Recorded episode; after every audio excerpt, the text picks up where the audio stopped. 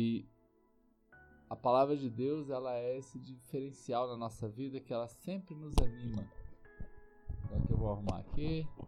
E eu quero que você que está aí com a sua biblona aí, vamos lá em Lucas, capítulo de número 15, versículo 11, uma história muito conhecida de todos, uma história que particularmente eu amo demais, né? Porque ela mostra justamente o amor de Deus para com seus filhos, né?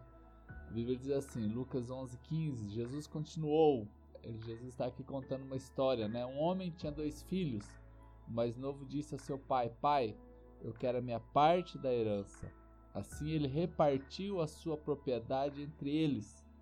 Não muito tempo depois, o filho mais novo se reuniu, é, reuniu tudo que tinha e foi para uma região distante. Lá ele desperdiçou seus bens vivendo irresponsavelmente. Depois de ter gasto tudo, houve uma grande fome em toda aquela região e aquele jovem começou a passar necessidade. Por isso, foi empregar-se com um dos cidadãos daquela região que o mandou para o seu campo a fim de cuidar de porcos. Gente, só para contextualizar aqui, o judeu não come nem carne de porco, que dirá cuidar de porco. Entendeu? Olha só, isso aqui está mostrando a degradação de um ser humano. Como que pode chegar no mais fundo do poço, entenderam?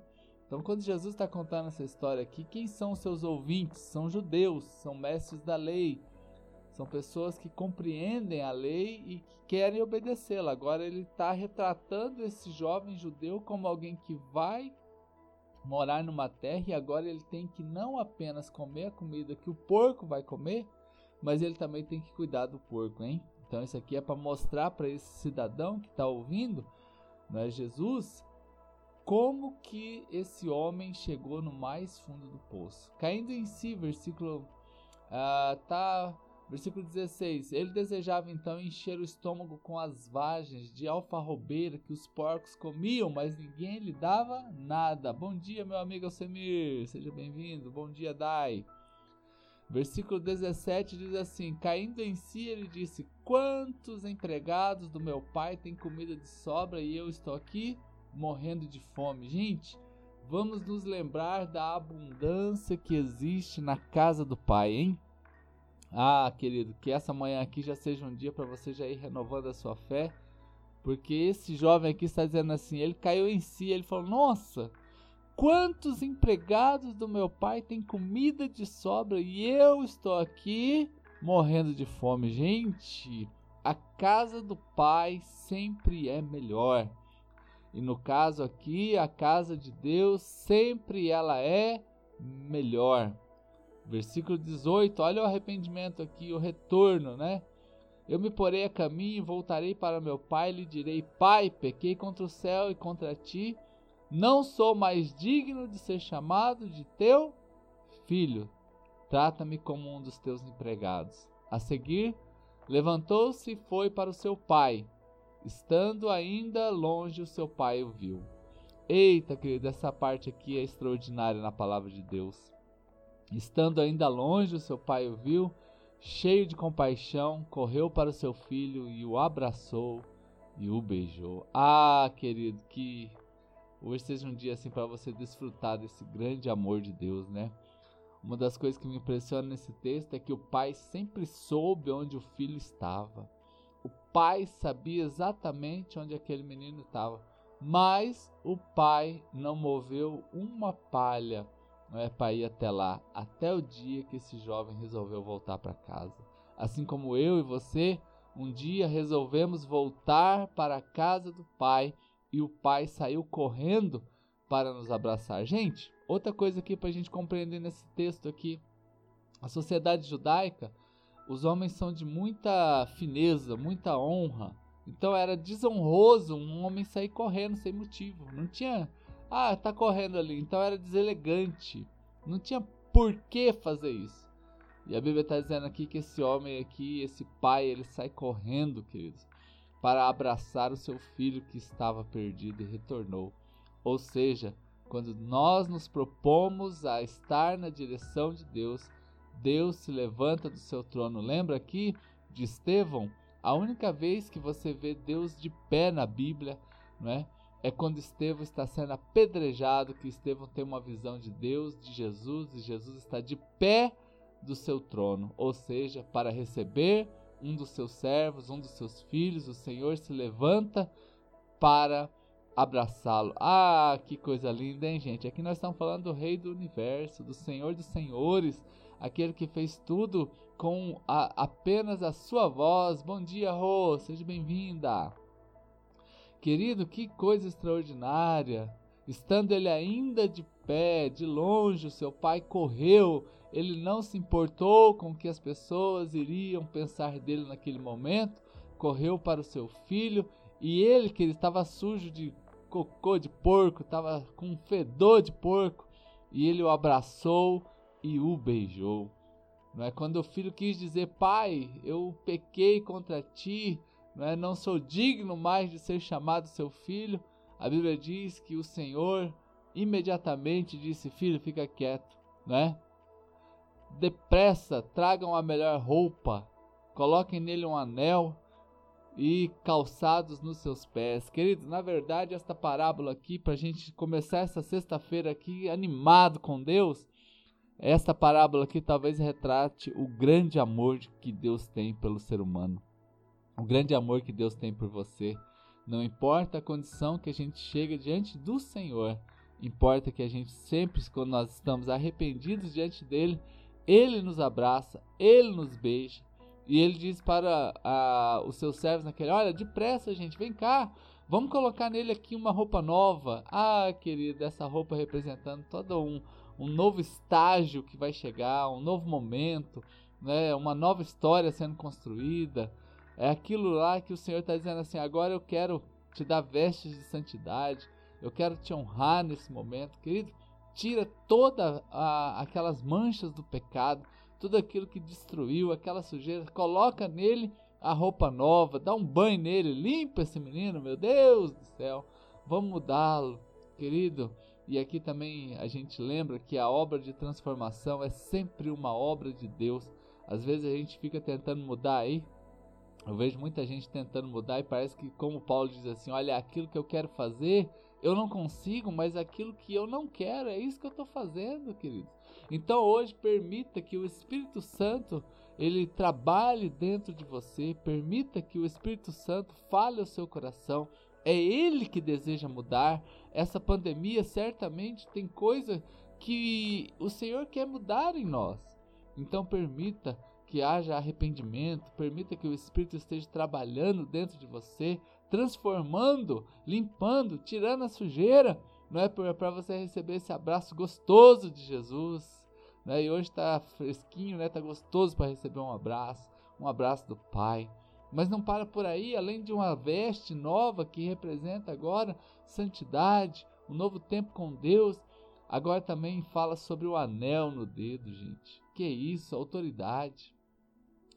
Lembra que quando você vê alguns filmes, você vê o, o, o símbolo do rei, né? Cartas que faz e coloca aquele selo, né? Que é uma vela queimada e ali tem um símbolo.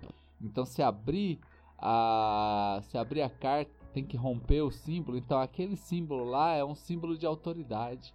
O anel para esse jovem é o símbolo da autoridade. E vocês percebem que quando nós estamos distante de Deus, a gente é, está sem autoridade? Quantas vezes né, a gente vê as pessoas que, ah, eu não tenho coragem de chegar diante de Deus, eu não tenho coragem de orar. Queridos, isso é autoridade, tem medo do diabo, tem medo das coisas, querido, que hoje seja um dia que você realmente saiba. Primeiro, isso aqui também pode ser para nós que já estamos na igreja há, há tempo já servindo a Jesus, mas chamar a atenção para você nesta manhã da autoridade que está sobre você. Sim, você pode impor as mãos, sim, você pode orar, você é sacerdote, sacerdotisa dentro da tua casa, né? tem o Espírito Santo de Deus, está lavado e remido no sangue dele, então tenha autoridade, profetize, abra sua boca dentro da sua casa e profetiza na sua empresa, nos seus negócios, no seu trabalho, profetiza. A palavra do Senhor diz assim: Eis que eu já coloquei as minhas palavras na sua boca. E uma coisa que eu acredito muito: as palavras de Deus já estão na sua boca, só falta se manifestar os profetas. Porque a palavra já tem, Agora aí a pergunta fica aí, escreve aí, cadê os profetas? Talvez a mensagem desta manhã seria uma, bem nessa linha, né? Cadê os profetas? Cadê os profetas? Porque a palavra tem. Cadê os profetas, querido? Eita, coisa boa, gente. Vai levantando aí a mãozinha aí, vamos participando. Taca o dedo nesse coraçãozinho aí, querido. Querido, então esse, esse anel é um anel de autoridade. Agora meu filho tem autoridade, ele pode andar dentro de casa, ele pode caminhar aqui, ele pode dar ordens que alguém vai ouvi-lo. Mas por que que vai ouvir? Porque tem o anel, porque tem a autoridade. Por que, que a, o mundo espiritual vai te ouvir? Porque sobre você está o sangue de Jesus, porque sobre você está um coração arrependido, porque sobre, em você está o Espírito Santo. É por isso, queridos. Não é porque a gente é bom, não. Não é porque a gente fala bonito, não. Não é porque a gente ora mais, não é porque a gente fica. Não, querido, não é nada a ver com isso, não. Isso aí tudo é um complemento. Nós temos isso aqui porque o sangue de Jesus está sobre nós, porque nós temos o Espírito Santo atuando agindo, nos transformando. Então você vê como é que aqui é um, é um resgate completo de um ser humano que está lá decaído, que está caído é, longe de Deus e quando ele retorna, a Bíblia diz que Deus sai correndo do seu trono, sai correndo de onde ele está, vai abraçar esse jovem que ainda está cheio de coisa relacionada a pecado, coloca nele agora uma roupa nova, coloca agora nele uma autoridade, ah, querido, mas ainda não completa ainda. Coloque as sandálias nos seus pés.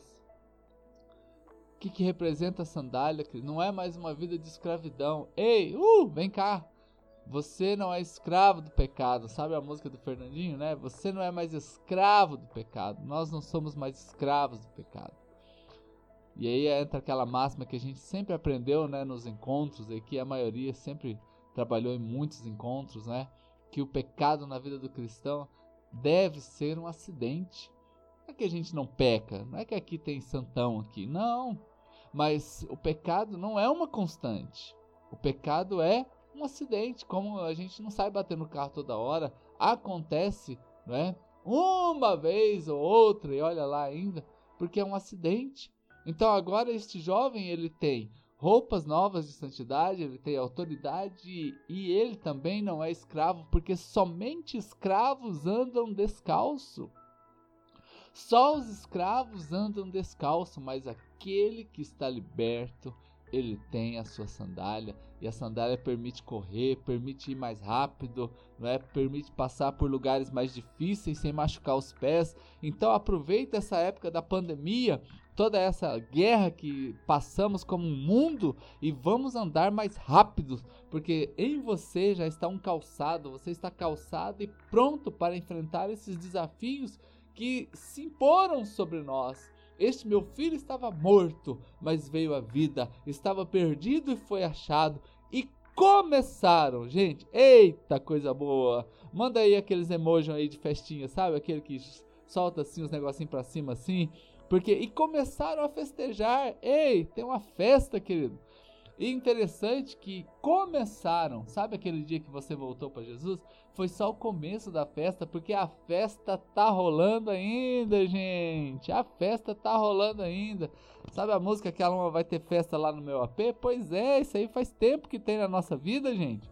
O camarada que canta essa música aqui, ele tá atrasado, porque a festa começou faz horas. E festa é lugar de alegria, querido. Então tira a cara amarrada, não é? Tira a tristeza, não é? Dentro da tua casa seja uma festa. Porque é isso, querido, a festa já começou, não é? Quem está dizendo isso aqui? A palavra, não é? E aí, tanto que o filho mais o filho mais velho que estava ali, ele, ele ouviu de longe, ué, que música é essa? Que alegria é essa? Mataram o novilho que estava lá esperando, o novelinho gordo, esperando aquele filho voltar, querido a festa só começou e começaram a festejar. Ah, querido, isso aqui também é bom nesta manhã para a gente relembrar o dia que a gente voltou para Jesus, né? Porque a gente já nasceu nele. Aí a gente deu umas cabeçadas, fomos querer viver a nossa vida. Uns pecaram mais, outros menos. Mas houve um dia que a gente voltou para a igreja, não teve isso? Ou talvez você que cresceu na igreja, mas teve uma experiência muito profunda com arrependimento, uma experiência profunda com um novo nascimento. Né? Então, porque na verdade é isso mesmo, né? A gente não tem filho de crente, não é que é crentinho não, né? Filho de crente precisa se converter também.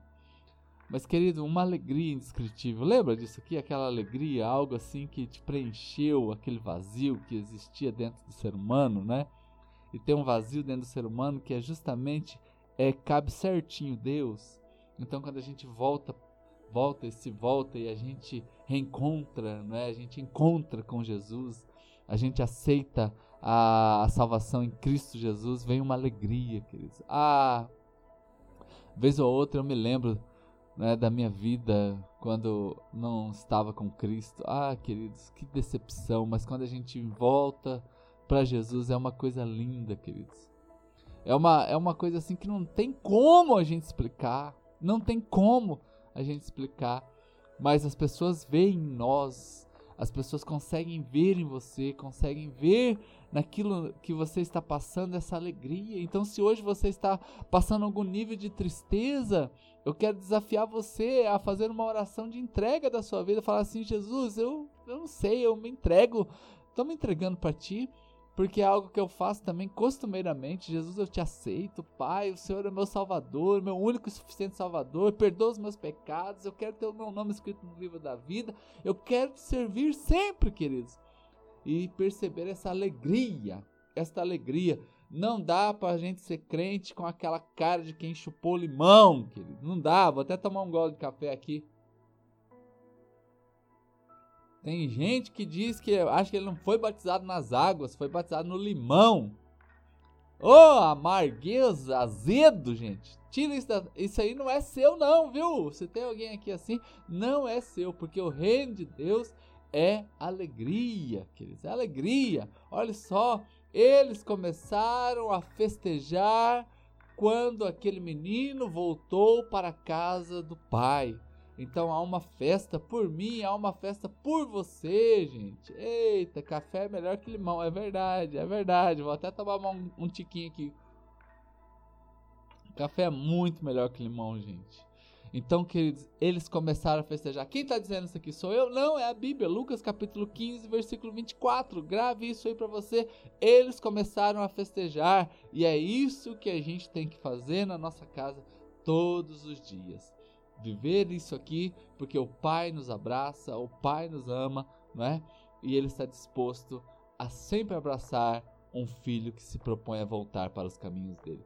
Pastor, mas eu estou na igreja há tanto tempo, que essa palavra é para nós também, que estamos há tanto tempo na igreja, porque vez ou outra é igual aqui o carro tem um negócio que chama zinabre, né? O irmão Guimar deve conhecer bem também, que ele vai na bateria, né? Antigamente tinha mais, mas hoje ainda deve ter também, que aquele ali, os polos, né, que junta para passar energia, às vezes a bateria tá ótima, o, a fiação elétrica do carro tá ótimo, mas ali naquela região juntou um tal de zinabre, que aí você esquenta uma água e joga em cima, ele derrete aquilo lá e volta a funcionar perfeitamente. Talvez o Zinabre, tem um capeta chamado Zinabre, entrou aí na sua vida e está atrapalhando, está atrapalhando a, a, a, as coisas funcionarem bonitinho, gente. Mas tá tudo certo, mas tem o Zinabre, né? E o Zinabre pode ser o costume, às vezes a gente se acostuma, né? Com esse negócio, né? Fica meio que rotina. A vida cristã não é rotina, a vida cristã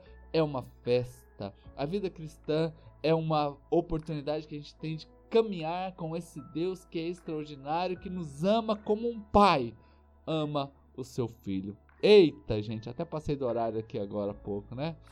Glória a Deus. Põe mais café pro meu pastor, pastor. É verdade, acabou o café aqui.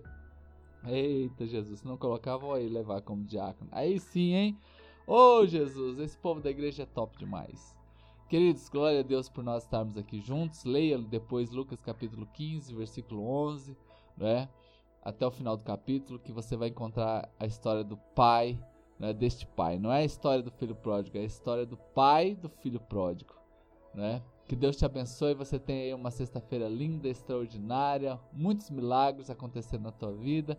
Em nome de Jesus, tá? Edivânia tá lá na escola. Eita, Deus abençoe, Edivânia.